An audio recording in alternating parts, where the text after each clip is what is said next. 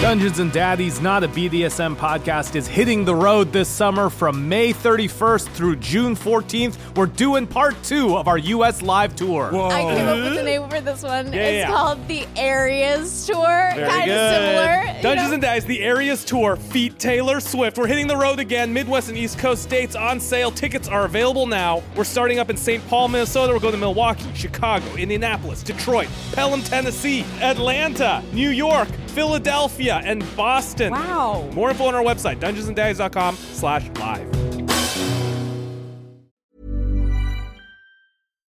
Millions of people have lost weight with personalized plans from Noom, like Evan, who can't stand salads and still lost 50 pounds.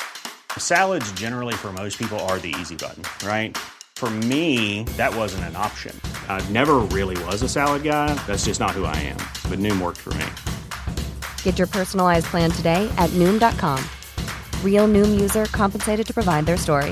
In four weeks, the typical Noom user can expect to lose one to two pounds per week. Individual results may vary.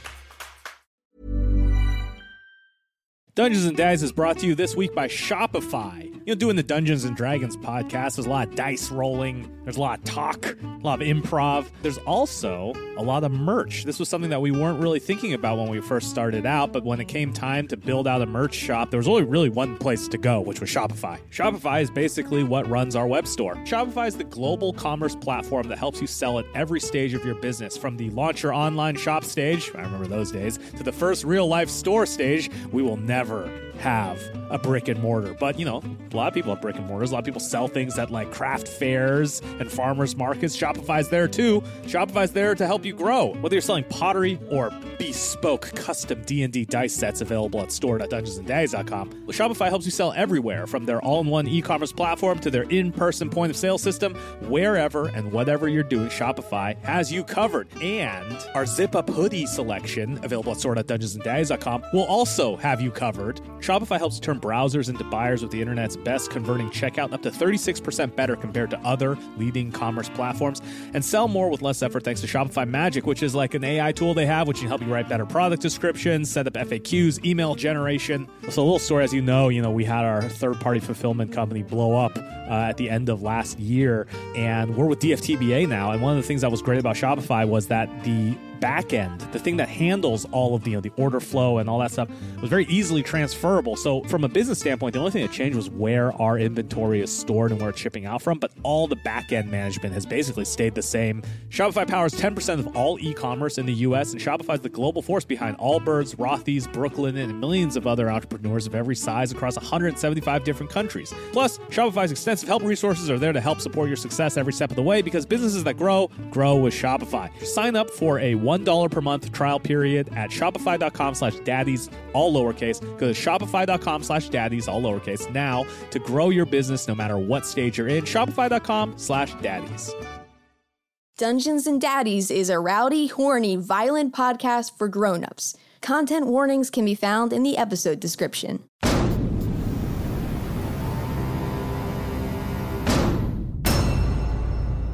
Last week's episode was basically just one long, unskippable cutscene. Way to take away your player agency, DM. Horsey jams his face into the side of the reel to reel projector and he goes, This is fine. This doesn't hurt. This is normal. I love this. This guy's getting his face torn to shreds, but sure, we can hear exactly what he's saying just fine. So you see your grandmother scream in terror and everything goes black. And when she opens her eyes again, she's somewhere new. So, if Henry's grandmother is the sole survivor of some interdimensional event, then who the f is supposed to be filming this? After all, it's not like they've invented selfie sticks yet. Henry's screams finally stop as he falls unconscious. And then he comes to in a forest and he meets a beautiful hiker named Mercedes Garcia. And they fall in love and they get married and they have two beautiful boys. Sure, let's just skip over the whole story of their relationship with a quick montage. Okay, so when you open the door to leave the room, there's a dragon. There's a morale roll, please. So he rolled really badly. If he got the bad roll according to the rules of OD&D, that means he should have attacked. You know what? I'm giving this one five extra sins for now being the second dragon in this show to be a total fing wimp. Hey, Mr. Mustache, Yeah, what's up? you could have your own body. You could be a dog. Let's just have a whole conversation right next to everyone else, but nobody overhears it. I swear, this whole show never clarifies where anybody is, leaving the poor audience just to have to make assumptions. Canary, where is my father? Uh, he'll just be waiting for you at the top of that temple. Do you need us to come with you, Henry? Yeah, you know, I feel like we've been pretty split up from each other. Did Henry just break the fourth wall and make a reference to how the party's been split for the last few episodes? Henry turns into a bear. And he says, Uh, nope, nope, that's not how Wild Shape works. When you're in beast form, you can't speak. It's like these idiots aren't even fing playing D&D.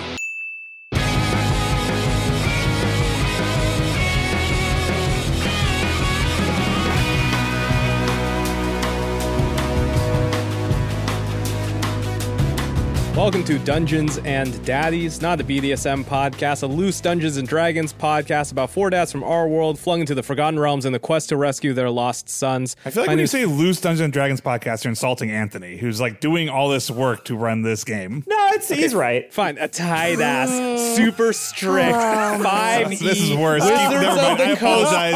approved. God almighty. This is I what apologize. happens, Matt. This is I'm what happens. sorry, you're you right. guys missed I should it have right interrupted. before recording. I was like, let's have a clean, fun, safe podcast, guys. And we're already off to this kind of nonsense. I'm sorry, it's my fault. I will Keep say going, one of the Freddy. nice things about this podcast is that since we don't play D and D, we will never be invited to any official Wizards of the Coast D and D events like true. ever. Like I saw this, someone was tweeting like, "Oh, cool! Like D and D live. Here's all the things." And it was like a DM panel, and I had this thought. I was like, Anthony deserves to be on that. Pa- mm, No. actually, no. No. I'm just picturing Anthony showing up at that panel, and he's like the main character in a Diablo Cody movie. And he's hung over, Yeah. and he's got shades on, he's chewing bubble gum, and like puts his feet up on the table. I don't know why Diablo up, nerds? Cody was my pull for that, He but sits down cross-legged and starts playing a cup, you know, like in Pitch Perfect. Like, whoa, If Anthony went to one of those, he would be the one on that panel stage who sits with the chair facing backwards and be like, "Let me Like just like, AC be Slater? real with you guys." Oh, no. let me tell you kids that idea. all the other DMs when they touch the microphone, it makes that feedback noise that happens in every movie when a nervous person touches a microphone. Matt Mercer's over there, like looking at me, like twirling his hair, being like, "Who's this guy?"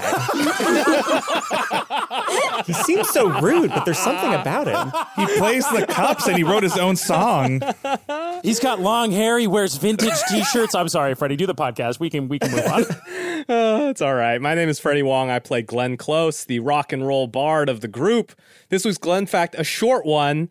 Glenn can fall asleep standing up. All right, moving on. I Fucking like that. horse Okay, leg. I was, what's no, up? I was doing the Nah, same nah, nah, thing. nah, I will say this: he has to be leaning on something. It's not a freestanding, Like thing, leaning but on a if bed? He has like a He has to be solid leaning on a bed surface Oh, that he can horizontally. lean on.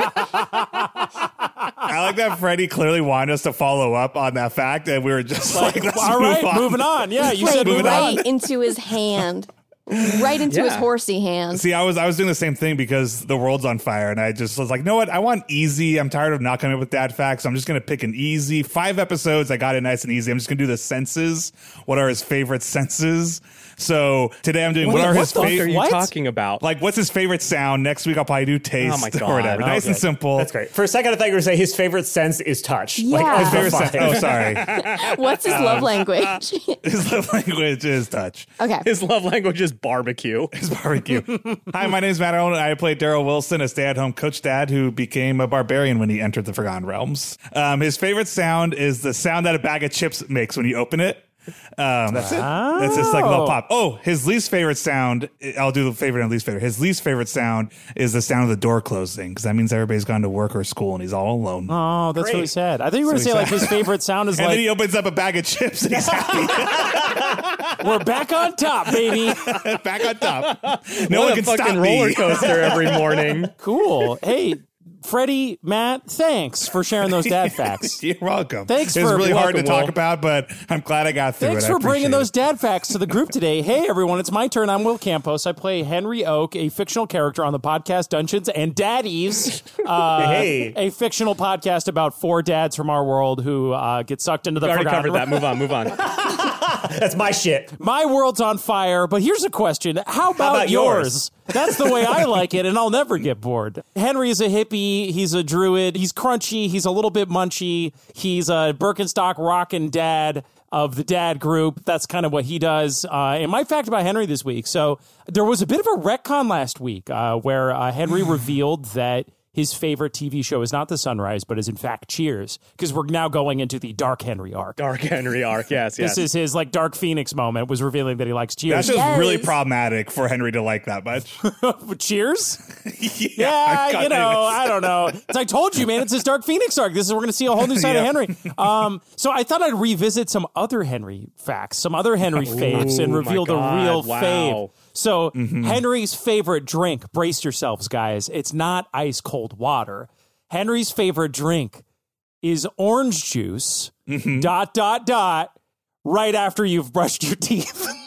Oh no! All right, No, no, no, everybody, no, we're no. stopping the it's podcast. one of the most unique flavors on earth, and Henry can't Bullshit. get enough Placed of it. one crime with another. That's a worse no. one. You know, it's got vitamin C, it's fresh, and it wakes you up in the morning. You know, you brush your teeth, and then you could go drink coffee and get those beautiful teeth all dingy, or you could have some orange juice right after brushing your teeth. But and nobody mint drinks orange coffee juice. immediately after brushing their teeth. That's well, not the process. you know, in today's hurry up and go, ever connected social media online world, you know, we don't have the time to drink our coffee In at these our- uncertain In these times. uncertain times, that's what gets Henry up in the Now, morning. more is- than ever, Now more than ever, Henry drinks extra pulp orange juice from concentrate something. right after brushing his Just to teeth. feel he something. brings a cup of orange juice into the bathroom with him so he can have it right after he brushes. Fuck hey off. girl, are you That's Will the worst thing Campos I've ever because you're heard. under arrest? And that's my dad fact. Uh, thanks for letting me share that, guys. hey, Will, thanks so much for fucking sharing that. Fuck up. I'm so I'm sorry, guys. Listen, I'm here. My name's Beth May. It's been a rough um decade.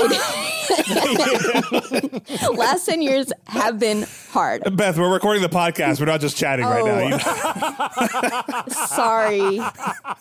You guys all set a precedent of doing absolutely fucking nothing. So Oh, this energy. Spicy Bentha. Damn. Guys, we have to fight Barry today. We got to be on the I same know. side. I Yeah, we gotta know. say We really team. got we got to come together. we got to we got to come together. Um and so my name is Beth May and uh, I play Ron Stampler, emotionally detached stepfather and rogue. Fun fact about Ron, at the end of the last episode, I thought of something that Ron could do this episode that would be really cool and successful, and now I forget what that is. Dang. So. A true Ron move. Yeah. Hey, everybody. I'm Anthony Birch. I'm your dad. Hi, Dad. We talked about on social media and stuff that we have a some link that you can follow to sign up to vote. And if we got like X number of people, we do a West Wing style one shot. But I had a realization, and I tweeted it at the official Dungeons and Daddies account. But apparently, whoever runs that doesn't like me because I didn't get a reply. Got left on red, as is so often the case on Twitter. but I did have a thought. Your own podcast didn't respond no, to that's- you. That's good. I like how do that. I next Why level not? cuck You're a myself? repl- you're a reply guy. to Your own podcast. It's your own podcast. I al- also had a thought, and I wanted to run it past you all really quickly, which is we could do a West Wing episode. Guys, ignore or- Anthony here too. no, I'm just kidding. Go ahead. Or we could do a Pokemon one shot called Pokemon Go to the Polls. No, Oh, I would love to do Pokemon. What if we do? All right, I think I we was need. invested in West Wing. Okay. I think that's we need fair. What if we Here's do what- both? That's what I was Let's going to do say. both. I think Cool. we need to do it needs to be a West Wing Pokemon mashup called Pokemon Go to the Polls. But I want ice cream, but I want pizza. Okay, ice cream pizza. I know we got a lot of Sorkin heads who listen to the podcast for our lively Sorkin esque banter. So I just want to I make will sure that be they playing t- Toby Squirtle.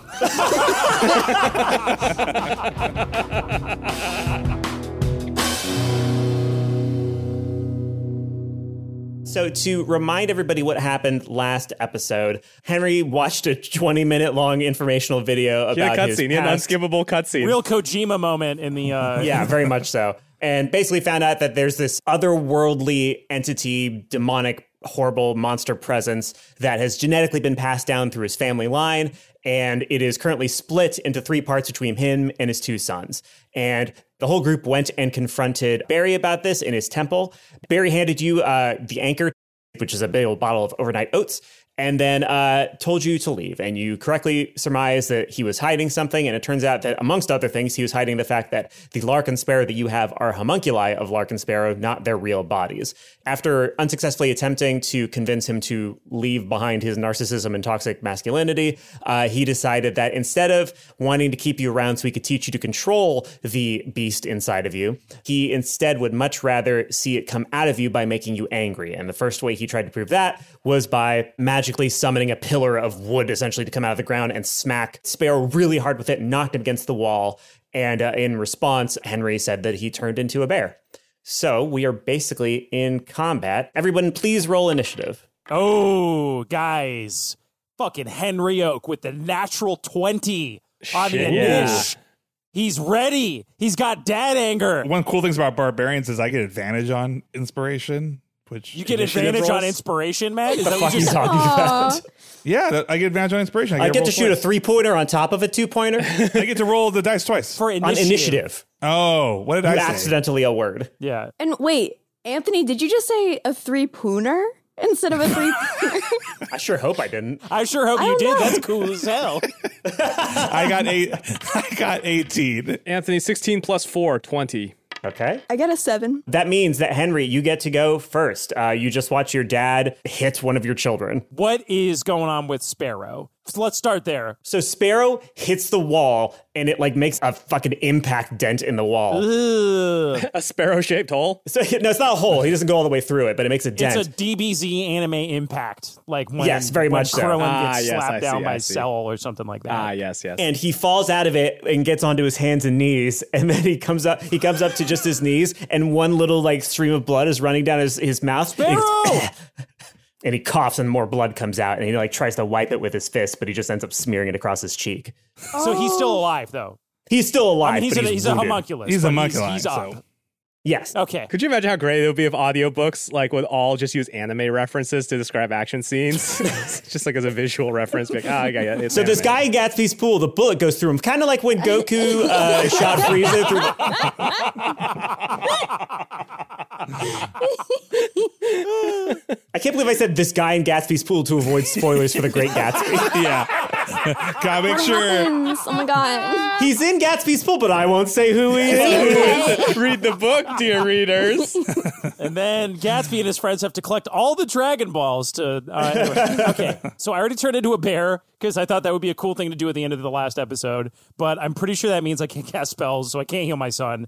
Um, I looked to Glenn, the other healer in the group, and I'm like, "Rrr, rrr." I also realized I can't talk because I shouldn't. Have, I mean, I said let's go, but we're gonna assume that Henry said let's go in bear I speak. feel like you could talk. You've consistently talked this entire time as Yeah. animals. Why stop Okay. now? Okay. Okay, you know what? Hold on, real quick. For all the rule Poindexters, here's what happens. Uh, dads have a psychic connection. Yes, dad all the magic. dads have a psychic connection. We can talk to each other in animal form. They're done. Done. Retcon. Done. Okay. Well, at any rate, I am going to go ahead and charge at. Uh, well, wait a second. Wait a second, because we know that. Wait, wait, um, wait. Yeah, hold on, hold on. There's the there's the anti-violence thing. So dude. you gotta a- go for the staff. There's a, there's a staff, and it, where is the staff? He's holding it in his left hand. Specifically, he's holding a staff that at the top of which is a crystal, and it's the same crystal that you saw him making in the Kojima cutscene that basically explains why there's an anti violence perimeter all Yes. around All right. uh, Oakvale. Henry, enraged, lets out a feral bear roar and charges at Barry Oak with the goal of clobbering that staff out of his hands. So give me, uh, I guess, give me an attack roll, and he's going to make a dexterity roll opposed. That sounds so. I haven't heard those words in a long time. Mm, yeah. But we did some fighting. We fought a big crab in the uh, um, Giant enemy crab. You know, and the other thing. Oh, I wasn't there. All right, so I can do multi attack. So I am going to do two attacks. My first attack is going to be with my claw, and I got a fourteen. That's hits. So His you, AC's less than fourteen. Oh, we got this. Um, so, so you manage to get a claw on the staff, but he holds onto it tight. Okay. You essentially have him grappled so long as he wants to hold on to this staff, and you didn't hurt him at all, obviously, because you weren't trying to. What is this staff made of? So the staff is just made of wood. It's a normal staff about this tall. You put About how tall? It's just About for- how tall, Anthony? Sorry, one more time, just for the people all listening to this podcast. Exactly how tall are we talking about here? Is that as tall as a circus tent? I got lost because I was so excited to describe a staff like Indy does in Raiders of the Lost Ark that I was just quoting him, and he just does that with his hands. Oh, that's what exactly? I'm sorry, everyone. It's a staff that is about five feet tall. That's just made of wood. It's big enough you can. Mm-hmm. hold What in about the one people hand. using metric? Oh my! I don't know. All Our right, international listeners. that's a little less than Hey two meters. girl, are you from England? Because I got nothing for you. What does that mean? Um, I don't know. It's already gone so off the rails. I'm going to use my second attack to try to bite through this staff through the wooden through the haft wood of the staff. staff. Yeah. nice. Okay, cool. I've Go ahead done that and to give a me roll. man before. oh my god. Oh fuck! Uh, I got a nine. So a nine is definitely not going to do it. You like chew into the staff, and he like cute. It's, it's a little bit cute. Uh, Strengthens your teeth a little bit. Good gum health. te- he's teething.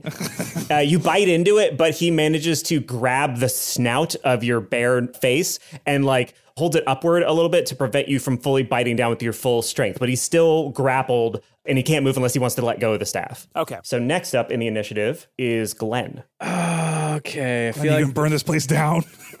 Listen, this is the back pocket move, but right now I'm going to invoke a little gift, a little weapon that we got that we forgot about up until this very moment. I'm going to draw the sword of pocket sand with a sharp cry of "Daddy, Daddy, ho!" and I'll draw it. And if I recall, what it does is, as I draw it, a bunch of sand comes flying out towards Barry's face. Mm-hmm. And it's a That's plus one cool. long sword. That's good. Oh. And it's a King of the Hill reference for those of you playing over Oh. at home. Pocket Sand. It's a Dale Gribble special. So he's going to roll dexterity, and if he misses, he's going to be unable to dodge the sand as it heads towards his eyes. Ooh, he rolled a six, so psh, a sheath full of pocket sand hits him in the face, and for the uh, entirety of his next round, he will be blinded. Whoa. Which means he'll have disadvantage Oh, hell on yeah. uh, any attacks that revolve for him using his eyes. I'll throw that attack. I'll blind him, and then as he's stumbling around blind, I'll be like, "Better go check on the kiddo." You move yourself right next to Sparrow, and he is like, I, I can do it. I can fight. And he tries to stand up, and his knees waver for a second, and he immediately falls back down onto his Oh, knees as they buckle. Yeah, he's and, not- then, and then Glenn like kind of like temples his hands together and then just like very quietly says to Sparrow, like, I think it would be really cool if you gave your brother the other gauntlet so he could have both of them. but I just I just got it, but you're right. That is a good idea. So maybe that's what he'll do on his turn. I'll also burn a bonus action to do Bardic Inspiration. Hey. You Yeah. can heal people, can't you, Glenn? I, I- I hate to break it to you, but unfortunately, I don't think I have massage. Oh no, sorry, message. That's not massage. I think a spell is a whole thing. Will Spells differentiate. So if you have healing word, that's usually a bonus action versus like full cure wounds is a standard action. no, unfortunately, I don't have any of those. I have some full on spell ass heals. Okay. That's fine. oh, okay. Never mind. Sparrow's not covered under my spells HMO, so Damn. and I'm gonna give the bardic inspiration to who's after me. Daryl is next. Daryl, I think you get in this one. What are you whispering in my ears? I'm just gonna scream the Led Zeppelin. Ah! Oh, yes. That is ringing in Daryl's ears. And then like I'm gonna go longer than you would expect with it. As you're doing your thing, I'm also still doing the thing like, oh yeah, yeah. And then the live version, the bass comes like ding ding ding ding ding. bang, ding. Like I'm kind of like in my own world, sort of thinking about Led Zeppelin as well. Nice. As that starts playing, Daryl confidently just pushes Peyton back, like very clearly. And with his motion, clearly, he's telling both kids, Lark and Sparrow, like, step back. He sees everything that Henry's been through. He evokes rage. He grasps his axe, and he's going to try to chop the staff in half now that. Uh, Ooh, it's being held in place, right? yeah, now that's being held in place. It's like that scene in Titanic with the axe when, the, like, you know, he's Oh, teaching yeah, Rose how yeah, to. Oh yeah, yeah. when she tries to hit the Yeah, same spot duh. twice. I was like, yeah. what scene in Titanic with The that? one where they make love in the car, you know, the scene. Where God takes his axe to the center of Titanic and splits it apart. Daryl just grabs Peyton and is like, please, I have a child. She's, yeah. Daryl runs away. Um, okay, Hey, so girl, because are you that axe? Because I'm never gonna let you go. So because the staff is being held onto by both a bear's face and Barry's hand, Mm-hmm. you are going to roll with disadvantage to hit just the staff and not anybody else. Because if you hit anybody else, it's going to watang off of the uh, the magic spell essentially. Okay. I'm just double checking because once this attacks, it's good because I get extra shit. And 15 is my lower one, which 15 plus 6 plus 2 for barbarian. So yeah, that's a 20 something. Jeez I lost Louise, track. 23. Okay. So describe to me exactly how you managed to destroy the staff, but not Henry or Well, the way I Barry. do that is to make sure I don't hit his head is I take one giant leap and land on the back of Henry. So I'm riding him and I hold the axe above me and I bring it right down right next to his head. With the confidence of knowing that you can't hurt him anyway, right? Yeah, all the exactly. I feel good. psychological, It's all the psychological. psychological stuff is out of the way. yeah. And like having the head very close to where I start swinging, like right there, like you know my legs are wrapped around there. It's like I know exactly where it's going. I'm not gonna hit my own leg, so yeah, I slash that thing in half. The staff shatters at its midpoint, and the crystal atop of it begins to fall. So Barry is going to make a reaction to try to catch it, and he gets a nat 20. So he just sensed it, even though he was blinded. Oh, he's got disadvantage. You're right. You're right. Okay, he got a 19 with his other roll. Holy He gets to grab shit, it. Really? Damn. Does he do that before I do my second attack? he's definitely grabbed it. Now you can do your second attack. Cool, it's like slow motion, like kung fu movie right here. So then, as I see him grab this thing that falls, I'm gonna do a grapple action. Oh, it's like a fumble in football. And now you guys are wrestling over the ball. Oh shit! Okay, that's a nineteen. So I'm essentially rolling off of Henry's head, and as I'm doing that, I'm like, "I got you, buddy!" And as I'm whispering it to his ear, because I'm doing like that Black Widow move where I'm like swinging around his neck, Nice. or the or the Legolas around the horse, but in reverse. So I'm like dismounting off of Henry's neck while then wrapping myself around Barry's neck. So I'm like transferring like a gymnast from one neck to the other, and I'm just gonna pin him down like a wrestler. So you managed to do that with your 19. So you basically do a transitional Hurricane Rana to Hurricane Rana move and pin him on the ground. And I whisper into his ear, I go, "You're a shitty dad." And uh, so much in there. Barry goes, That may be, but at the end of this, I'm still going to be a dad. so Oh, Damn. Daryl like flinches, you know, as if he got hit. uh, so it's Peyton's turn next. And seeing you pinning uh, really? It's Peyton's turn before my turn? your, your turn is literally last. That fucking sucks. Peyton's not even on this podcast. Anthony, can you please role play Peyton as a guest on the podcast next week? Like he's playing the game with us. Okay, so for my turn, I'm going to. I see that Daryl is pitting Barry, hate and I just this. I run up and I look good. My legs look muscular. I'm, I'm like I've been training for this moment my whole life. Yes. All right, we get it, Peyton. Just what what movie you doing? What you rolling? I run up and I slide on my belly towards Barry and Henry, and I raise my hand up and I slam the ground and I go one, and I raise it up again and I slam the ground again and I go two, and I raise it up again and I slam the ground and I go three, and you've officially now defeated Barry in a wrestling match. nice. Good move, Peyton. I know that's better than stabbing somebody, I guess. He's Peyton, that's why learned. you're the favorite member of the podcast team. yes. Do we level up? we beat him, right? Okay, uh, so now it's Larkin Sparrow's turn. Wait, is that all he does? Yeah, I love Peyton. he spent his whole action doing that. Oh, he's learned, little guy. Yeah, that's a full three great kid. count. Yeah, he did uh, a move Will. and he did a three count. I don't know what more you want. Uh, okay, so now it's Lark and Sparrow's turn. So Lark looks back at Sparrow and he goes, "Brother!" and reaches out, and Sparrow, still bleeding from the mouth, goes, "Lark, you remember what I told you about being a love wolf?" And Lark goes, "Of course, brother, of course." And Sparrow goes. Forget it. And he throws Lark the other gauntlet, and Lark is going to try to catch it in midair. He gets a fumbles. natural one. So the gauntlet comes full force and it hits them square in the fucking face and uh, does Oh Goodness. Oh, oh no, poor does kid. four damage. Oh dear. Oh, you hate to see it. It cracks his forehead open and now there's a little bit of blood trickling down his head as well. Oh my god. But he smiles and he goes, Thank you, brother. That is just what I needed. And he turns around and still just with the one glove because he can't see through the blood in his eyes. Does he do the Bruce Lee where he like rubs the blood and tastes it to get pumped up? yeah, exactly. so he just runs and leaps into the air and is going to aim and try to bring the fist down onto the crystal to smash it. So I'm going to give him a roll for that with disadvantage because he's blinded. All right, so with a nine, he hits the crystal and it just barely hits it from the wrong angle and deflects a little bit. And his fist ends up landing right next to Barry's face. Mm-hmm. And he sort of lands atop both Daryl and Barry in this weird, like, three man, like, dog pile. And the blood from his face is streaming down onto Barry's and mixing with the sand on his face and turning into this horrible, like, red mud. And Lark just goes, First one's a warning. Um, Oh, Oh, Wow. By the way, this is just Thanos. Sparrow just we're just doing Thanos. Yeah, pretty much. so now it's Barry's turn. So he Are we gonna solve this before Beth gets a turn? yeah. So he is going to, even though he's got disadvantage on any visual stuff, he is going to say, I suppose it's time. Stop talking to yourself. Stop talking to yourself, asshole. Talk, I'm talking to you. Whatever. Shut up.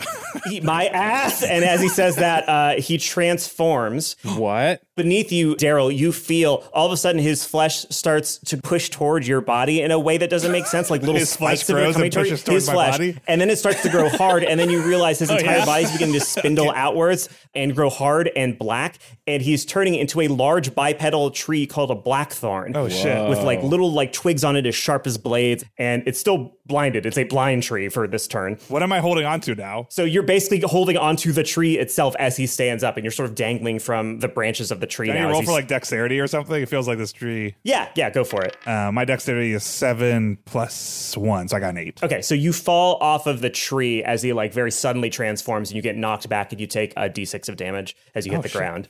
And then he is going to, oh, it's in a cone. Oh, it's in a cone. Okay. He's going to open his mouth. And because this doesn't require him to make a two hit, his disadvantage isn't going to matter for this particular one. He's going to open his mouth and he exhales a green gas in a 30 foot cone, which I imagine hits Daryl and Lark and Peyton and Henry, but probably nobody else because you haven't run up to him yet. Okay. So all of you, and by all of you, I mean both of you, and then two fictional characters, make a Constitution saving throw. You're looking for more than a 14 on your Constitution. That's a 20. I got a 19. Peyton and Lark both rolled very poorly. He's just So- counting that poor boy. Leave him alone. You take half damage on a successful save, so you both take. Wait, I thought we have the crystals up though. Isn't there a crystal that so yeah, you say that as that's happening, and Barry goes, "Do you think that I wouldn't make myself an exemption Oh, to the you spell?" prick. Ah. gives Do you you not the understand? finger. I've been trying to tell you, Hen, over and over. We are superior to other people. The rules don't apply to us, especially the rules about pain. And he does this, and you and Matt take 3d6 damage, and then the two boys are going to take 6d6 damage. Oh my god! God, Peyton's dead. Shit. I took eight damage. I took 8 damage. Okay, so Payton takes 17 damage, which is a lot. He's bloodied, but he's still alive. Lark takes 27 damage. Oh my god. and I'm sorry, this is not going to be a pleasant description, but you see Lark trying to anger his way through the pain that is coursing through him as he begins to hack and cough and he's looking Barry dead in the eye with nothing but hatred as he falls to his knees and then just falls over Oh my god. Whoa. and he's not moving and now it's Ron's turn I was a lot I was a lot more excited about this turn a few turns ago. Holy shit. okay. Ron, you got to save everybody. Okay, yeah, sure. Um so the tree can't see. right? the tree's blind correct tree's blind. But it has a mouth. I have no mouth and I must tree. Um He's got to get that crystal. That's, Yeah, your, that's so- your specialty, pickpocket. yeah, okay. So can the tree feel anything? Does the tree bark function at all like skin? yeah he'll feel stuff Okay. Okay, cool, cool, cool. And just so you know, the crystal now that he's in tree form, it's dangling from one of his branches like a Christmas ornament. I want to like attack him physically and then have uh, Mr. Mustache fetch the crystal. Oh shit. wow. Oh shit. Okay, so then what you'd be doing is you would be rolling an attack, and it doesn't matter whether you succeed or not because you're just doing it to distract him. And then that would give Mr. Mustache advantage on a sleight of hand roll to try to bite the crystal off of the branch. That's like playing hunter in World of Warcraft now, which is my Yeah. favorite class because you get an animal. So now you Yeah, just you're have now a two- pet class. yeah, you, get to, you get a pet class. Is there a pet class in D and D? I'm pretty sure there is. Well, there is now. But that's for it's sure. definitely not a rogue with a dog who has a mustache that is also their friend. I'm going to say that I'm going to chop at him with one of my business cards. So I've got 17 plus 4. So with a 21, you would hit if the crystal were not an issue, but as it is, your business card comes up and it comes down in a beautiful slicing motion as you jump through the air. And with all of your might, you slash downward, but it still stops a hair's breadth away from actually hitting the bark. And Barry, the tree, is like, "Ugh, see, the friends you've made are so stupid, Hen. I don't understand. And as he's saying that, Mr. Mustache, I, who I just rolled for, gets advantage on his sleight of hand roll. Mr. Mustache fucking gallops toward the tree and jumps into the air with like a silent whisper. He like sails through the air with an open good boy mouth, his mustache tails like flapping in the wind. Mr. Mustache. And uh, wide mouthed, he clamps his jaw around the crystal and plucks it off the tree like a fucking ripe apple and then just lands with it. And he's got it in his jaw now. And then he runs down the street, and you're like, "Come on, boy, come back! You don't have a leash on. Come on!" and then he gives it back to Barry. He goes, throw it for me. now it is Henry's turn again. Okay, Henry, who just saw, and again, I, he knows it's a homunculus, but he just saw his son get racked with pain and drop over dead, basically, Yeah. is just blinded with rage. He sees the crystal in Mr. Mustache's hands, or his maw, rather, and runs up bear style and just swipes the. the I'm just going to smash the crystal. Mr. Mustache can read the room and he just drops the crystal out of his mouth and then backs away. I say, give! So go ahead and uh, give me a roll. All right, I got a 17 for my first attack. That does it. Would you bring down your claws on it? Yes. With the strength of a bear empowered by the strength of an angry father, your claw comes down and just slices the fucking crystal in twain. It's just like, like again, like in an anime, slow motion is sharp.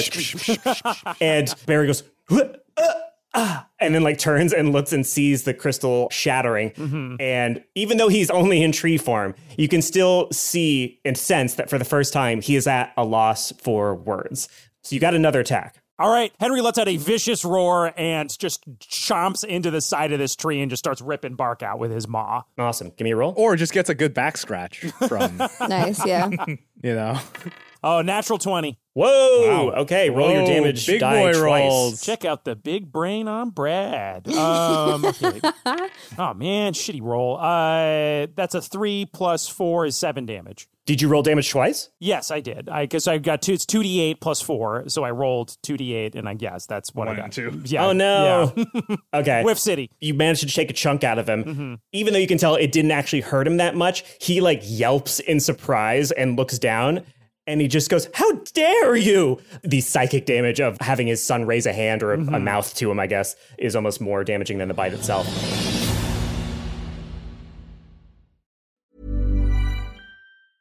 I'm Sandra, and I'm just the professional your small business was looking for. But you didn't hire me because you didn't use LinkedIn jobs. LinkedIn has professionals you can't find anywhere else, including those who aren't actively looking for a new job but might be open to the perfect role, like me.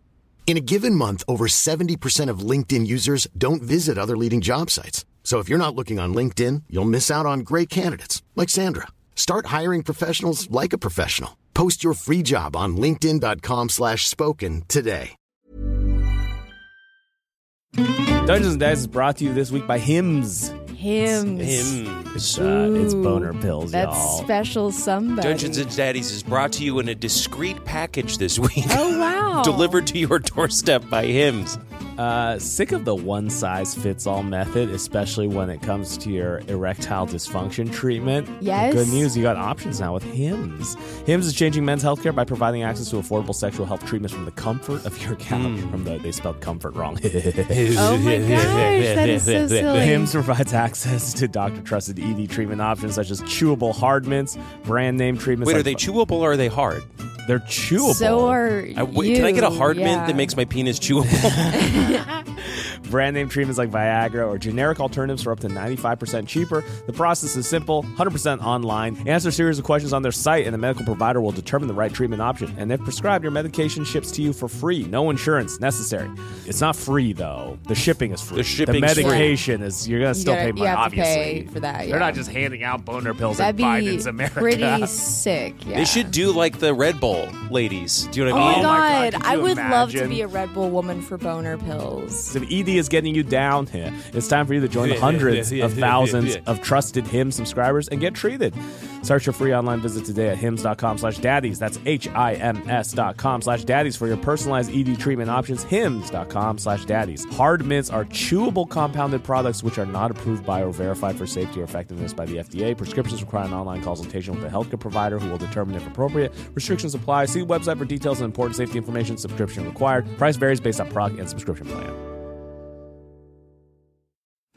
Dungeons and Daddies is brought to you this week by Chime. Ding dong, it's summertime. Oh, wow. It should, summer should be about I'm chilling with warm. your bros and warmth, not financial stress. But with a Chime Secure Credit Builder Visa credit card, it's easy to start building credit with everyday purchases and regular on time payments with no annual fees or interest.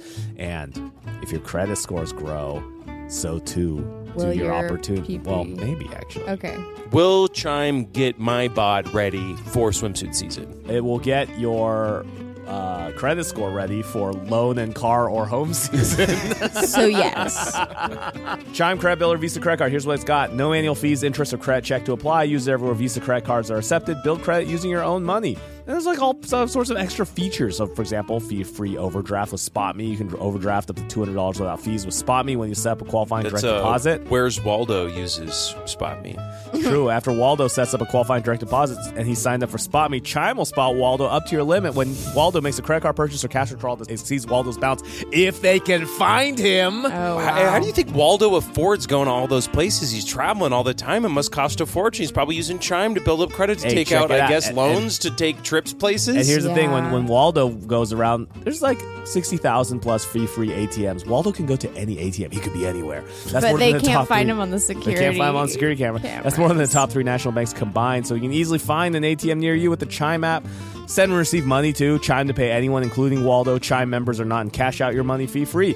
With Chime Secure Credit Card, you can improve your credit scores all summer long. Get started today at chime.com slash daddies. That's chime.com slash daddies. Chime. Bro, you know that Waldo is married because he's always hiding from the wife. Chime feels That's like who progress. you play. Yep. That's who you play. And where's Waldo? You play his wife, Yeah, looking for him. And I'm just nagging him all the time. Poor guy's just hiding out. The Chime Credit Builder Visa Credit Card is issued by the Bancorp Bank NA or Stride Bank NA. Spot me eligibility requirements and overdraft limits apply. Out of network ATM withdrawal and OTC advance fees may apply. Terms and conditions apply. Go to chime.com slash disclosures for details. Glenn. Okay, okay, okay, okay. There's a lot of work for that oil thing when we just broke the crystal. Listen, this is this is no good backup plan. It's not any less of a good plan. That's true. That's Yeah. true. You can still burn down the whole place. It's not enough to defeat Barry. I want to burn down his entire thing. Yeah, and we that's need just to laying we the need to ground- ruin the lives of a bunch of innocent people who had nothing to do with it too. Eh, you know, they'll figure themselves They're a bunch out. of good Germans. Let's be honest. they know what's going on. they knew what was going on. All right, maybe this is dark. oh man. So I'm going to cast Bestow Curse. Whoa. Yes. Ooh. Nunday. So Bestow Curse, this is a, a spell I picked up, just a little trick I picked up on the road. You touch a creature, and that creature must succeed on a wisdom saving throw or become cursed for the duration of the spell. The wisdom save is 14, Anthony. Okay. When you cast a spell, choose a nature of a curse from the following options, which I have a number of things. Glenn pulls out his index finger like a six shooter and blows on it and goes, Boot, motherfucker. And he touches him. It's like, You're hereby cursed. Uh, what happens if he saves? Uh, if he saves, then nothing happens. Great game, Gygax. Unfortunately, he saves, so your turn means nothing, apparently. I'm sorry. Because Glenn does not have the actual power to curse people. He just thinks he does. Glenn's like, "Wow, man, I thought this would work." In the meantime, then Glenn, for like the you know the additional or the movement bonus action, is gonna like head on over to the window. I assume that Aaron's familiars are smart enough to kind of keep an eye on us. Oh, for sure. Are they out there? Is one of them out there? Yeah, you can see the owl is particularly making circles around uh, the temple tower, trying to catch sight of you. When when he does, uh, it sees you and then just start sort of starts hovering in place, like it cocks its head as if waiting for instruction. I go, not yet, but you'll know. It uh, makes a thumbs up as much as an owl possibly can with its uh, talons. Daryl is your turn. Daryl is shaking some lack of confidence as he's looking through his uh, sheet and realizes there's a ton of things he could have done, like uh, advantage on dex rolls, and he could have uh, probably reduced the damage to save Henry's boys if he looked paid more attention to what he was fucking doing. So, anyways, Daryl shakes that off, and first thing he looks at Henry. He's given the nod of like, "You want me to go hard on this? Are we going on your? Are we doing this? Are we smashing your dad up?" Like he's like Henry's not paying attention to Daryl. Henry is too pissed off and is trying to take this tree down. All right. Then Daryl, seeing that Henry's enraged, like he's got it. And Daryl, his first move is I'm going to run to pick up Payton. Okay. So I run, I pick up Payton. He's still coughing. baby boy, baby boy. Oh. uh, d- yeah, Daryl's so overwhelmed. He, he Are- picks are up. you okay, son? he goes, I got you, dad. Daryl runs and puts Payton to the far end of the room and then turns around. And with his second action, he throws his axe at Barry. Feels like you don't want to let go of your thing, but okay. Whatever, man. it's happening. All right, go for it. Give me a roll. That's a seven. Bardic Inspiration. Oh, Bardic Inspiration. What do I do? Roll a d8? Roll a 1d8. I got a one on your eight. What? Zeppelin gave you a one? Yep. Sorry, bro. That's what happened. Yeah, so unfortunately, Barry just slaps the axe out of the air with one of his branchy hands. And now it is Sparrow's turn. He just saw his brother fall to the ground in front of him. Oh no! And he turns and he sees Payton coughing and hacking up in the corner, like completely helpless to do anything. And Sparrow goes, All right, it's fine. I got- You got to do something. You, you do it yourself. Oh god. He walks across the room while you guys are fighting, and like limping, like fucking John McClane at the end of Die Hard. Oh, God. And he picks up the glove of his that he gave to his brother, and then he picks up his brother's glove, gently taking it from his limp hand, pausing to like put a hand on Lark and go, "I'm gonna fuck him up real good, brother." He closes his eyes. he, he closes his eyes, but with the big Hulk hand, and he punches his hands together and he goes, "Power, power, power, power!" and he runs and does a diving, like both of his fists out, like fucking Captain Marvel. Holy and shit. he rolls. Oh, and he hits. Yeah. Really quick. Wait, wait, Anthony, do you realize that this scene is foreshadowed in literally episode one? No. Because they're biting a tree. When we they're first- Fuck. when we first meet Larkin Sparrow, That's- we they that's punch, wild. Isn't that crazy? That is really wild. Rowdy as hell. That's, so crazy. good. Power, and they're saying power the Yeah. whole time. Holy Cut out all this shit. so it seems intentional. no, oh it's so good. shit. Wow. So yeah, he's going to basically get a double attack, one with each glove, which is definitely not something those gloves say you should do, but fuck it, it's cool. Once he's hit him with both gloves, he like reaches back before he even falls down and hits the ground, and then just slams him again and hits him both times. So he's gonna do. Now, Anthony, these are weapons from D&D 1.0, so you have to adjust for inflation, which means they're Yeah, five times absolutely. as powerful. 'cause Yeah. this is D&D 5. no, unfortunately, these are actually 5e weapons that I put in the 1.0 dungeon. Uh, You hate to see I it. cheated. So what are they actually? what are they? From this attack, can we figure out what they are? Okay, so these, these this is now a homebrewed version of the gauntlets of ogre power. Oh. He hits him with these gauntlets, and it does more damage than would usually happen from an unarmed attack, uh, and is easier to hit, and Mm. Sounds it does a, a, lot of damage. little ogre powered to me. So it's going to do 16 damage Whoa.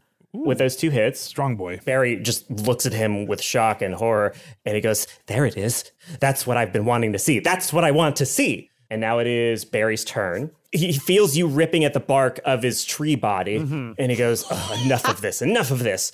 And he again begins to morph, and his branches begin to turn green and slimy, and they turn into tentacles as his body begins to turn into a large, almost frog like creature. And his head turns into an eye stalk of three eyes all next to each other, and he's turned into a frog hemoth. And in frog hemoth form, he's going to take out his tentacle and he is going Sorry. to grapple Henry with it. So he's going to roll to see if he can grapple.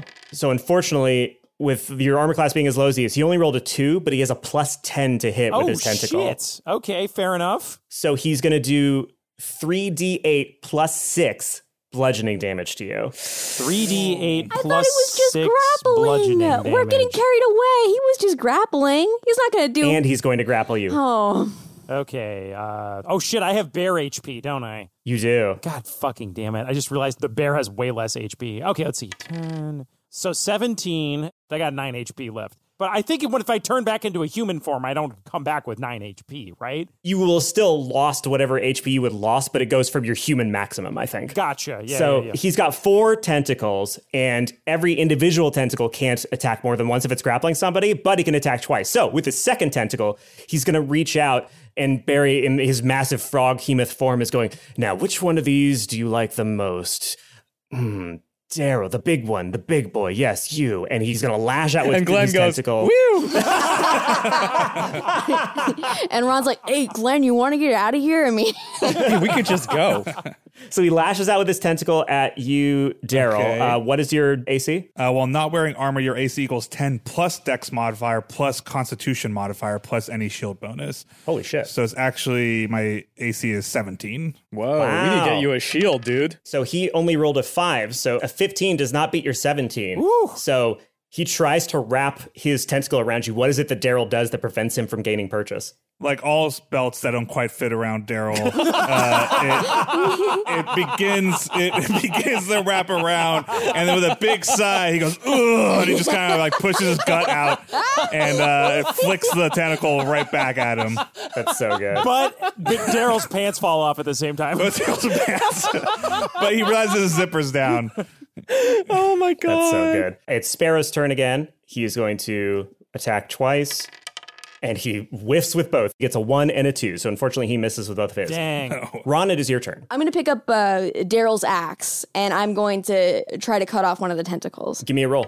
That is a 14 plus 3, 17. That is going to do it. Go ahead and give me damage. Uh, 7 plus 3 is 10. Okay, so you do 10 damage to him. Describe what happens as you bring this fucking axe down, because this is actually a pretty hardcore looking Ron move. Yeah, this is some Ronald the Barbarian stuff. Ron looks super cool and uh, and Even Daryl's like, "Whoa!" and super badass. Um, Mr. Mustache is like cheering him on. They're really like a great Airbud duo right now, where it's like, "Yo, dog, you did a great job. I'm doing a good job for my dog." And then Ron just like his uh, delts. I don't know what the thingy on the muscle thingy on the side of your arm is, but like when they're big, but like defined, they're kind of hot. Um, he like he looks Bicep he- or tricep? No, no, he looks really hot. It- Like the thing is, he Okay, looks okay, really hot. okay, okay, Brings cool. the axe down. I think that the tentacle makes its own noise, like the "Ah!" like a you know like a Medusa sort of. "Ah!" And then, yeah, that's what happens. And I think that Ron is going to use the rest of his turn to try and see if he can shepherd any of the children sort of away from this situation. Okay. You slice through the tentacle and it goes limp immediately. So now Henry is no longer grappled, which is pretty good. Mm-hmm. Are you trying to get Sparrow away? Yeah. Okay, so Sparrow's still trying to punch at the frog. It's probably going to fight back against you. So you're going to have to make an opposed strength check. And he's wearing gauntlets of strength. Actually, I'll just try to convince him. Oh, there you Okay. go. All right. How to convince? Uh, this is pretty boring, right? Roll persuasion with, I want to say triple disadvantage. I'm just, I'm just saying it'd be a lot it'd be a lot less boring over out there. That's where Make your horrible persuasion roll. disadvantage. So let's see here. I got a seven. Yeah. He turns back a- at you, and you have literally never seen more bloodlust in a human being in your Oh my entire God. I life. am so sorry. I, sh- I just trying to save you. and he goes, There's no saving this. Henry, it is your turn. Henry is going to D bear and then he is going to cast Blight on his father. Necromantic energy washes over a creature of your choice that you can see from within range, draining moisture and vitality from it. So it's a constitution saving throw. Ooh, unfortunately, Constitution is something this frog hemoth is very strong at, so he saves. fuck. He got a natural 20 plus five. God damn it. All right. Um, all right. Well, let's see. Hold on. Uh, all right. So he's going to take 48 damage. Ooh, lovely. Oh, that would have been 8d8 if he hadn't saved. Yeah, it would have been 8d8. Yeah. Wow. It's, it's- it's one of my specials. It's one of Henry's limit breaks. He takes 16 damage. Henry looks to Ron and to Sparrow and sees this argument going on. And he says, Let him fight, Ron. Henry, let's get out of here. Come on. We we we, we you don't want to do this to your dad.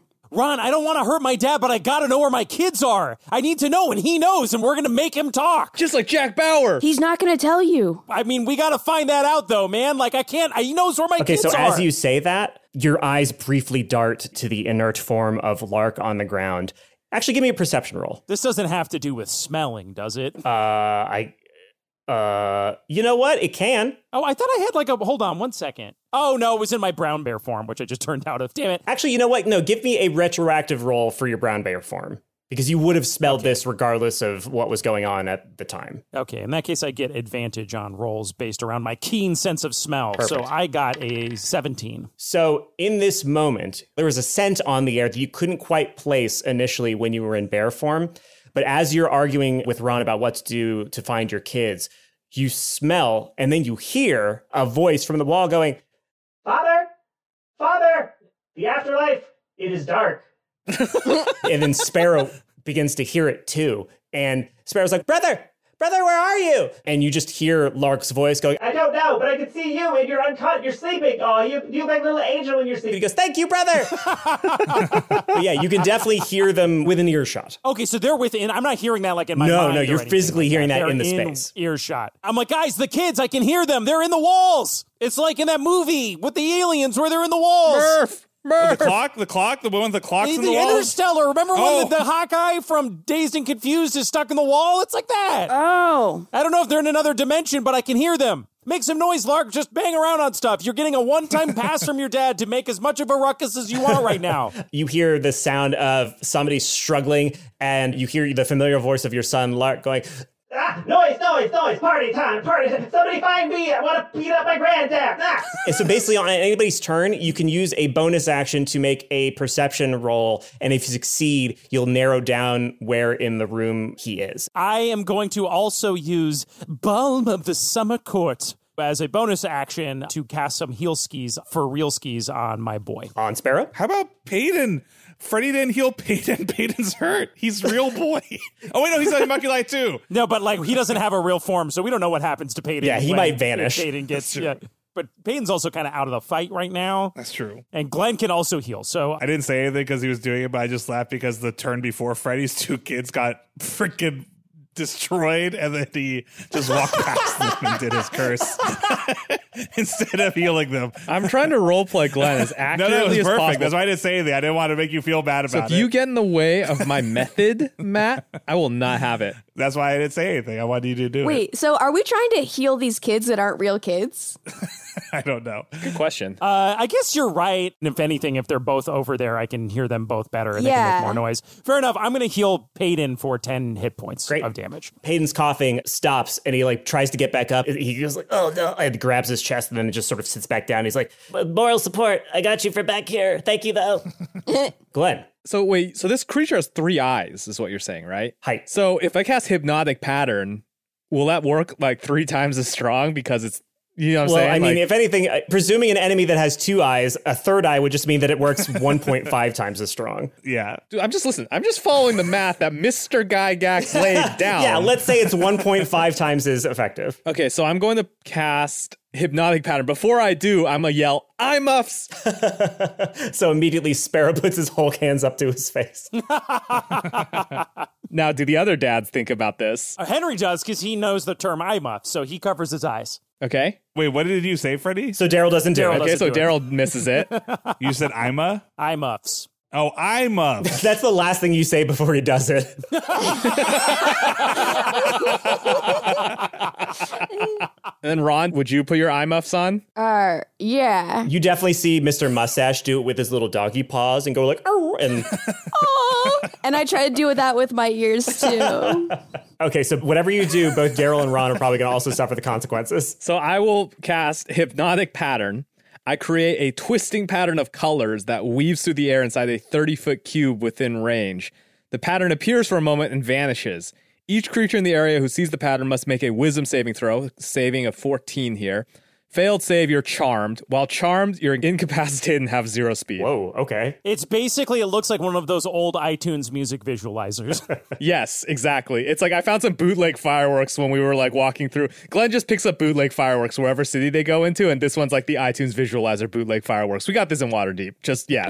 I honestly really wanted to fail this one. I wanted you to, I don't know, I just wanted to sit there, but now I got 19 plus one on my wisdom, so that's a 20. Ron? um, let's see, plus one, so that's gonna be a three. Okay, so both Ron and the Frog Hemoth uh, look at this conflagration of colors and really cool visual effects. They stare dumbfounded and, and dumbstruck at it. The Frog Hemoth's jaw just sort of goes slack and his big old tongue lolls out. And you can see on the end of his tongue is another smaller, like tentacle sucker thingy. and he goes, But why, sir? Oh my God. Y'all remember them funny frogs? They were great. Oh my god. Okay, so yeah, he is charmed and incapacitated. So Anthony, this lasts for one minute. One minute. So the spell ends. No, ah, but ah, but when you get hit, ah. the charmed goes away, right? Yes, when you get hit, you'll get kicked out, and if someone uses an action to shake you out of your stupor, which we can do okay. for Ron. Hey girl, are you this spell or my ex? Cause you lasted for one minute.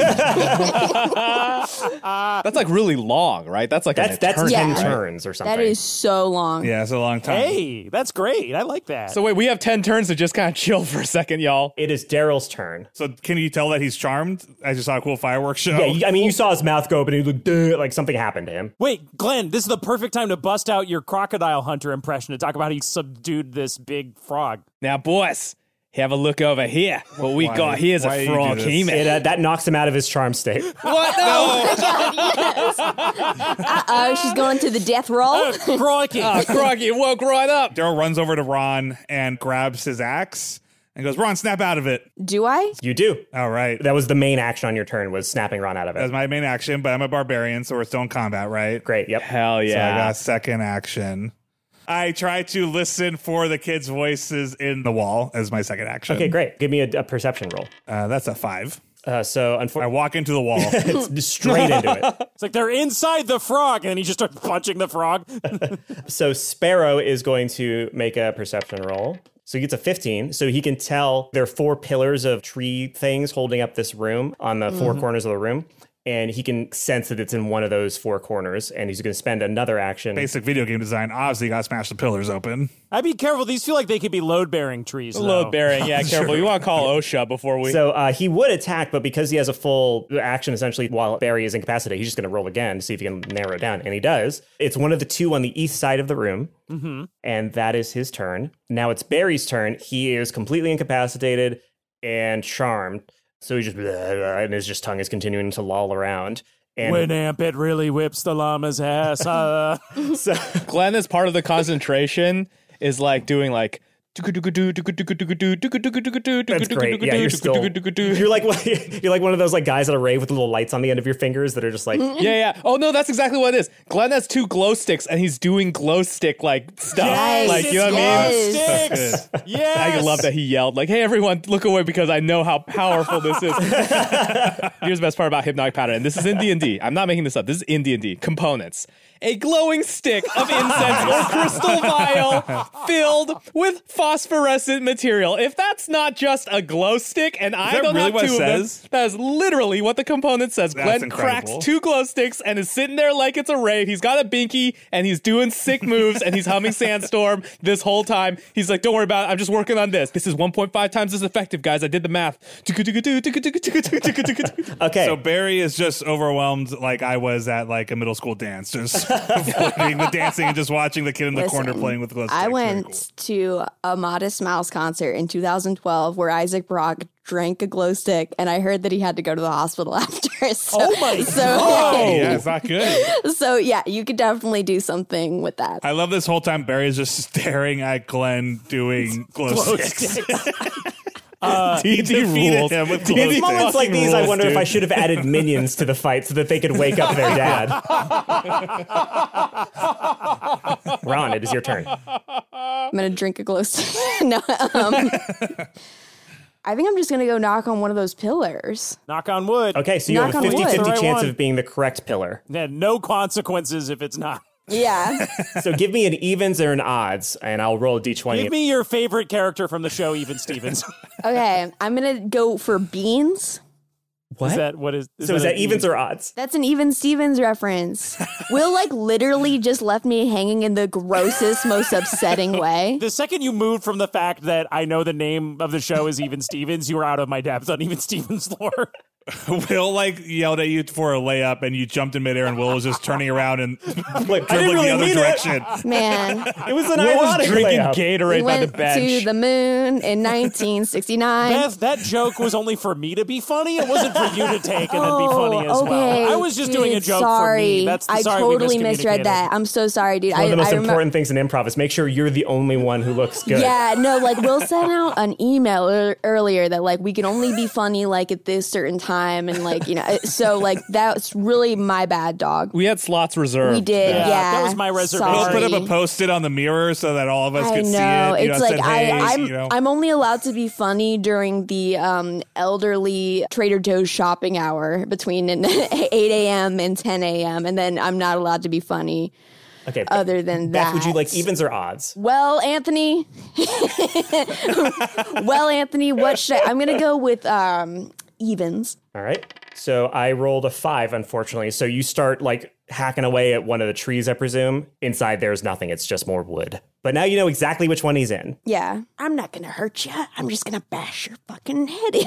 uh, Uh, so now, appropriately, it's Henry's turn. I go, Ron, give me your axe. I throw the axe, My but axe like in a polite way, where he's you know I throw it well. I say, hey, I'm sorry I didn't say please. I know, like, you know, like, that's, I try to be more communicative. I say, hey, Henry, I'm really sorry. I'm really sorry about everything. you know? uh, Henry takes the axe and busts open the tree to find his boys. I don't feel like you have to make a roll for any of this. You have to roll to see if it's exactly like in The Shining, where you hit the axe and then you stick your head in, you know, Yeah. with a big old Here's Jack Henry. Nicholson grin. That's what I was. I made the joke that was like worse than that. Oh, that's what you were. Where I Oh, the was like, bash your I'm- fucking head in thing. Yeah. Uh, Ah, I see. I see. I see. Yeah. See, See, it, it all works out, Oh, guys. Here's Ronnie. Here's Ronnie. yeah. So retroactively, you got that joke in the scorecard at the end of this episode. That one will be in your column. Yeah, yeah. yeah. For the scorekeeping on the jokes, let's just make a quick asterisk on that one. yeah, thanks, guys. Really fought hard for that one. Um, okay, so yeah, you hack open the tree, and inside of it, you see your two beautiful boys, their real bodies, entangled in a bunch of roots and sort of pinned up against this wall. And you can see almost like big gerbil feeders of water and food and stuff sort of going into them. That's nice. Sparrow is They're totally unmoving in there. The real body of Sparrow is unmoving, Mm-hmm. Mhm. and the real body of Lark is awake, and it goes daddy, and he like rips off the roots, and he reaches through the hole in the tree and just hugs you real big. I hug him tight and I say, "Oh my God, Lark! Oh, oh, it's so scary! I'm so glad I found you." And then I look and I see so Sparrow's still like conscious, right? Yes, the homunculus sparrow is still conscious, so his real body is unconscious. I gently pick up Sparrow and I say, "Guys, let's get the fuck out of here." Okay, Oh, that yeah. sounds good. Right? Like, let's go. Yeah, let's get out of Glenn's here. looking around like, I'm getting to the, the drop, though. I'm getting close to the drop. Hun, we can do your cool EDM show later, but let's move on. We gotta go. Daryl picks up homunculus kid. Also, I guess he's just doing what Henry tells him. So he's picking up homunculus kid There- and I- Peyton. there's no, there's we only have one homunculus left. You're carrying the two real boys, and there's one that's not dead. So I'm confused. So Daryl just picks up the homunculus Sparrow one can who's still awake. move. yeah, Sparrow's like, I'm ambulatory. No, I picked it up by like we, they're ju- called. we just end up with this other kid that like isn't ours. I'm holding them by like the back of their shirts, like their luggage. I'm just sprinting out of there. and Sparrow's like, this is not dignified. Okay, so here's the thing because it- it's a concentration spell, as Freddy has mentioned, the second he breaks this The concentration. second I break, he is going to come out of it. But hold on, hold on. Here's the question. We got up via elevator, right? Yes. And it was an elevator that was basically controlled by a tree growing. So you get the sense that it was Barry that was raising and lowering that thing. So there's just a pretty precipitous drop and then a really long set of stairs that you could alternately take back down. Oh, it's like a Shinra building situation. Daryl's holding these kids like luggage, and he's pressing the elevator. He's like, "Guys, are we going or what? I'm holding the luggage Guys, here." Are we wait. So doing- first of all, Henry grabs his overnight oats on the way out because that would suck to have That done all would this. fucking and then suck, not- yeah. not break the ankle. Oh no, we forgot. Um, I don't know if I need to Oh, eat no. this or break it or what, but I'm just gonna ca- take it with me. But like, guys, my mom's still up here. We gotta save my mom. Right as you say that, and as you're considering what to do with the concentration spell and how Glenn's going to keep him there, you hear the door to her bedroom open and she walks out holding her knitting needles, one in each fist, as if they're daggers.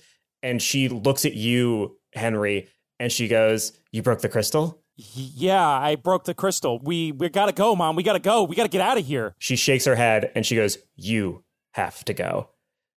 And she starts walking toward the froghemoth form of Barry. Mom, what are you doing? I told you don't ever come back here, and that's what I want you to do. I have unfinished business with your father. Henry realizing the situation and what his mom is, wants to do and realizing how serious she is about it, he turns to her and he's like, "Mom, I I, I love you."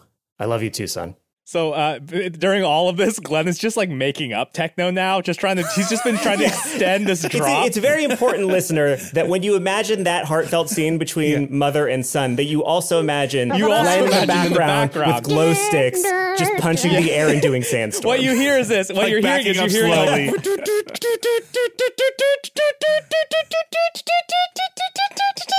he's like looking around like I can't go much higher than this guy. And so Henry hugs his mom, and then as he hugs her, he casts stone skin on her. Oh, cool. The spell turns the flesh of a willing creature you touch as hard as stone until the tar- spell ends. The target has resistance to non magical bludgeoning, piercing, and slashing damage. oh, so you're not turning her to stone. You're just making her strong. he turns his mom to stone. And he's also going to, I'm seeing if I have any other buffs for her. I'm going to just, his last buffing your parting mom? act is going to buff up his mom to kick his dad's ass. So. well, maybe we can give her something besides the knitting needles because I mean, what you gonna do? Make him a sweater? Ron, it's my mom. She's a badass cleric. She knows what she's doing. I'm so sorry. I'm sorry. Yeah, I, No hesitation. no, I'm sure she's. I'm sure she's really. eh, I'm, yeah. oh no, my god. We have a couple turns before he's going to wake up, right? We can be out of initiative now. You have essentially as much time as you want to to do all this stuff, presuming your character is thinking relatively quickly, which I imagine you would be. Okay, so he casts guidance on her. So once before the spell ends, she can add a d4 to any uh, ability check of her choice. She's also going to have resistance, which means she can add a d4 to the number rolled to one saving throw. I know we're not even going to see this fight, so it doesn't I know this matter. reminds me of Um, like when we fight like amiibos and Smash Brothers. Like it's just gonna be two NPCs. and then the last thing he does is he is going to conjure at third level. He's going to conjure a whole bunch of animals to fight with her. Um, Oh, wow. Damn. Yeah. So um, he summons a uh, giant constrictor snake to fight at Whoa. her side and says, "You fight with the forest. You fight for the oaks. Goodbye, mother." Despite the fact that her skin is now made of stone, a single you can see a tear roll down her cheek as she nods solemnly at you, and she looks at the snake and she nods and then turns back and walks toward your father, brandishing her knitting needles like fangs in her hands as the serpent next to her also brandishes its fangs. Can I roll perception to see if I can take anything else out of here that might be handy? Yeah, go ahead. Ah, yes, that's the rogue we wanted the whole time, baby. Looking for loot. Beth, you were always the rogue we wanted the whole time. Don't listen to Freddy. Damn, thanks. You're welcome. Well, I rolled a three, so Never mind. Yeah, you don't see shit. You don't see shit. What, what you do is we go into your vision, like a first person camera, and we see your eyes go over like a shimmering gold goblet and like a scepter made of fire and a necklace that's like talking. And then we come back to you and you're like, nope, there's nothing in here.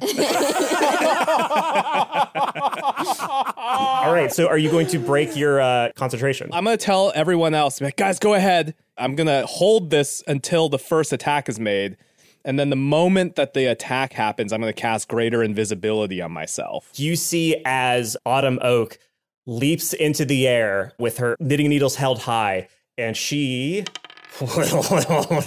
she, she leaps far higher than anybody should be able to leap and brings the knitting needles down and spears his left and right eyes, leaving only the one in the middle unspeared. And then she just opens her mouth and she goes, fuck you, hubby. And she fucking, that's horrible. That's horrible. She goes, I want a divorce. she opens her fucking mouth she opens her mouth and she just bites down on the third eye and bursts it, and just fucking goop just comes out and just like hits her in the fucking face. And Glenn goes, "That's my cue." Whoa, whoa, whoa. so only Glenn saw that. Yeah, and then the doors slam behind you as you run out, and you just hear all kinds of fucking fighting. I think that Glenn does a Jeff Goldblum impression from Jurassic Park: The Lost World. Is like, mommy's very angry.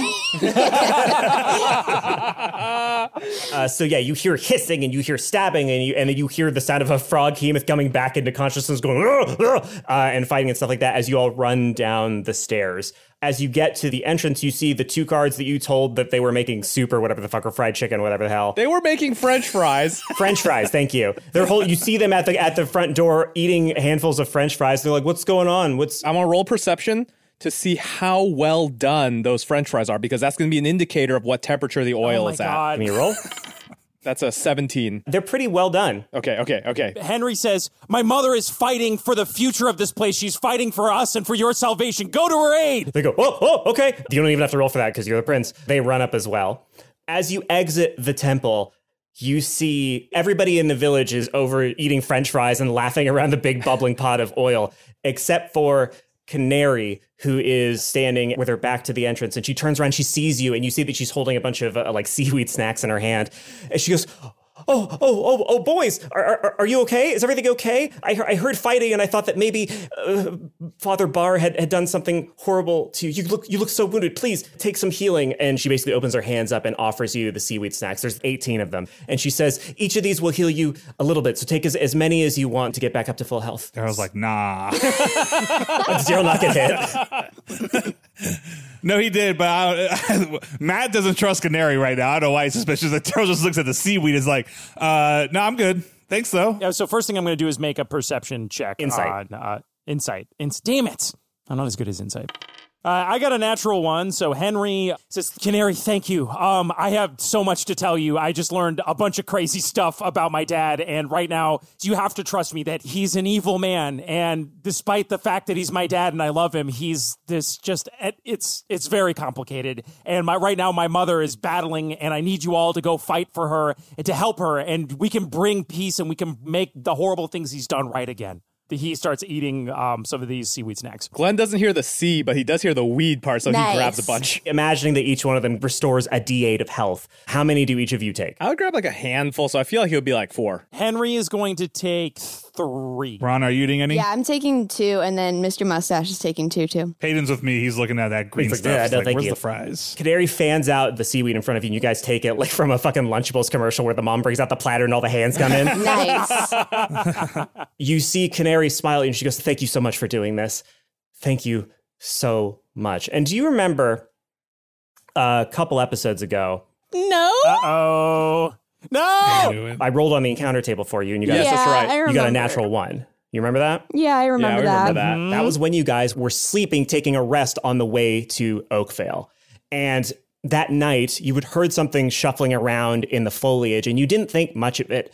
And it, the rest of the night went on totally fine. Everything seemed okay.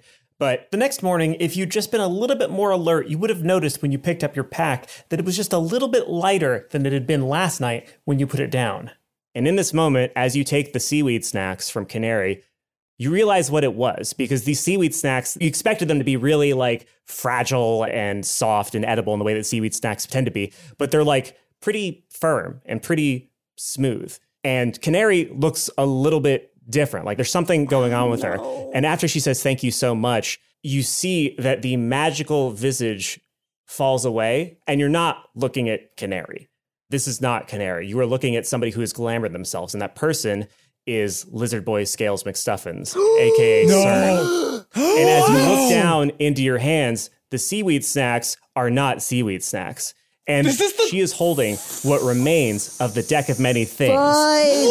And each of Oh, you just what? drew from the deck of many things. Oh, are you fucking fucking kidding kidding me? me? I, I did heal 18 points of Yeah, health, can we though. level I up? do want to say that. you, I should have fucking You motherfucker. That's so good. Oh my god.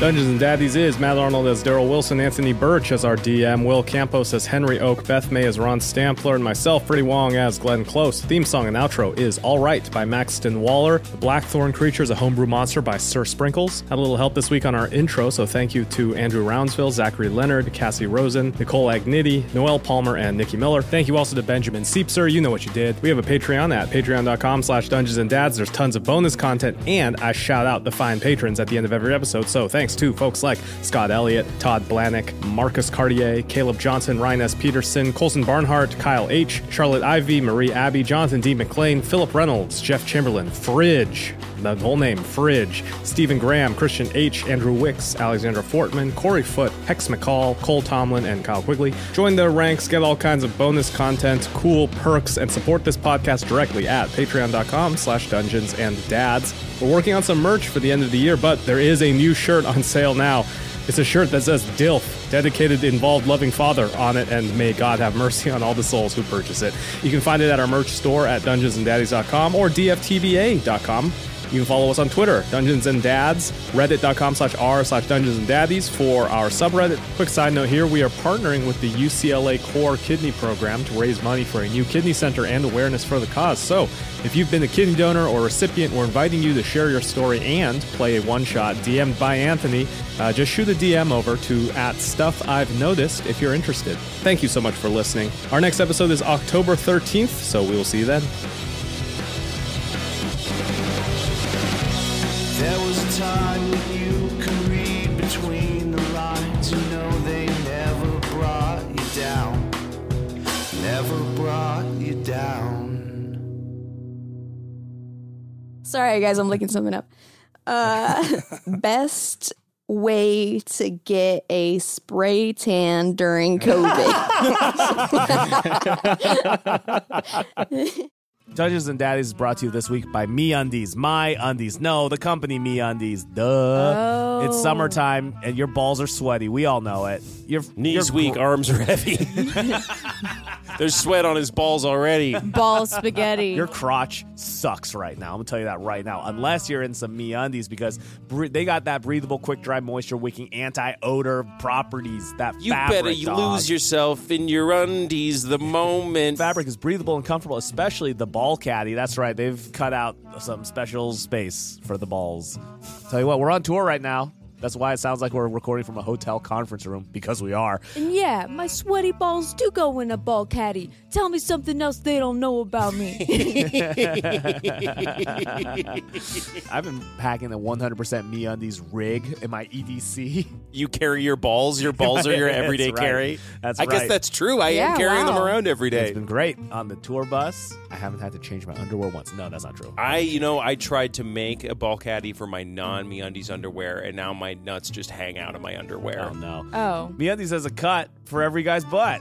Over 10 different styles ranging from boxer briefs to jock straps or a special pouch underwear called ball caddy that It's keeps you a from... disgusting idea. Oh, no. You know how they have that little flap in the front for number one if you want to No. pull your wiener out? No. What if there was a little flap in the back for number Like an two? old-timey And you PJ? could just Wow. sort of goatsy man your undies and Oh, just my just, just God. fire away without taking them off. Hear me out, me undies. These cuts, they don't have the special Will Campos Goatsy uh, cut, but the cuts they do have come in over 100 different colors. Release the Goatsy cut. and prints ranging from black to dinosaurs. Truly the two ranges of underwear. All black or all dinosaurs. oh, Matt's coming in. Maybe. Go let him in. Oh, we gotta let Matt knock Let me- knock. I'm gonna set the um the Noted microphone down. underwear user Matt Arnold entering the ad. Hopefully not hotel staff trying to shut us down. um, Matt, what kind of underwear are you wearing right now? I know we're maybe not that close, but just tell me. Me undies, and I just walked like two miles to the coffee shop, and I gotta say, every part of me is soaking wet except for me undies. Thank you so That's much. because of me undies. My balls feel so good right now. Oh, Okay, all right, Matt. Thank you. That's You're because welcome. okay. That's because me undies I signature. can't even breathe really well, but my balls are breathing great. Thank you, me undies. Me Undies Signature Super Soft Fabric is breathable, stretchy, and oh so comfy, making it ideal for all day wear. If you need something even more breathable and summerproof, they have a new, oh, they got new shit. The Move Me line with Breathe Fabric, which is They're more dropping the moisture. Goatsy line? You've heard of Breathe Me by Sia, but Move Me? Whole new song. Let's sing it, Freddie. Moisture wicking anti odor technology, perfect for working out or just keep you extra cool on those sweltering days. You hear that, Matt?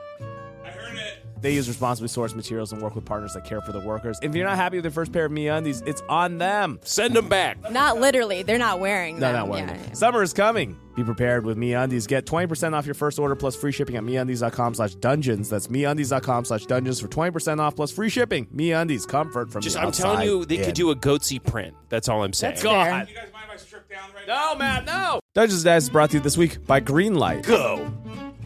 As your kids get older, some things about parenting get easier.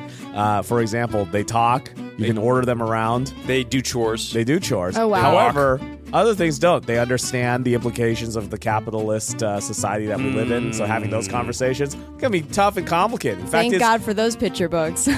the fact is, kids won't really know how to manage their money until they're actually managing their own money. That's where Greenlight can help. Greenlight's a debit card money No, app. they're gonna learn the way I learned by getting my ass beat in fucking Monopoly by my Oh, parents. that's Do you know true. what I mean? Like, That's get good. true. You say- You're like, I remember you get that little, little plastic, the other fucking little dollars. You're like, I got seven thousand dollars. Then I you're, made, you're uh, ruined. I made Jimmy quit Monopoly once because I kept hiding my hundreds under the board, and then I was like, he was like, "I got you, you're bankrupt," and I was like, "You mean these thousands of dollars I had squirreled away?"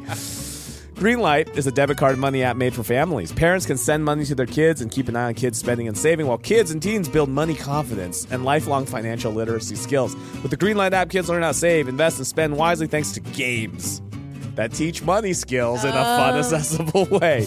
Greenlight app also includes a chores feature where you can set up one-time or recurring chores, customize your family's needs, and reward kids with allowance for a job well done. Could you imagine setting it up and being like, "Dip- set your tip for your kid's lawn mowing, and then your kid has to be like, all right, I'll tip you another 15% like they're an Uber driver or something like that? That'd be I, great. you know what? Here's what I want is because like m- m- my kids' reward for their chores is going to be just some homespun wisdom from me. Oh, God. you wow.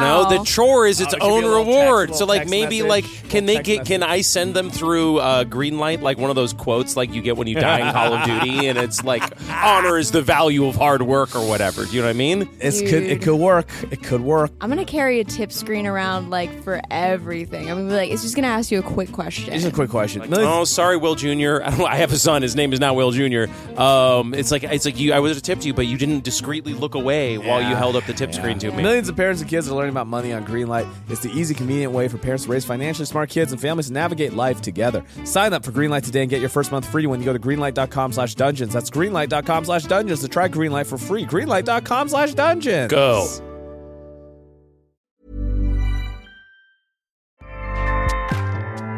ACAST powers the world's best podcasts. Here's a show that we recommend. The Real Housewives is a guilty pleasure for most, but if you're looking to not feel guilty about that pleasure, tune in to Everything Iconic with me, Danny Pellegrino, where I break down all the messy moments and behind the scenes antics of Bravo's popular franchise. And on Everything Iconic, I also interview celebrity guests like Kelly Ripa, Kiki Palmer, Drew Barrymore, Cameron Diaz, and more about their guilty pleasures, their past work, and so much more. So if you're pop culture obsessed and find yourself watching way too much reality TV like me, tune in to Everything Iconic with Danny Pellegrino wherever you listen to podcasts. ACAST helps creators launch, grow, and monetize their podcasts everywhere. ACAST.com.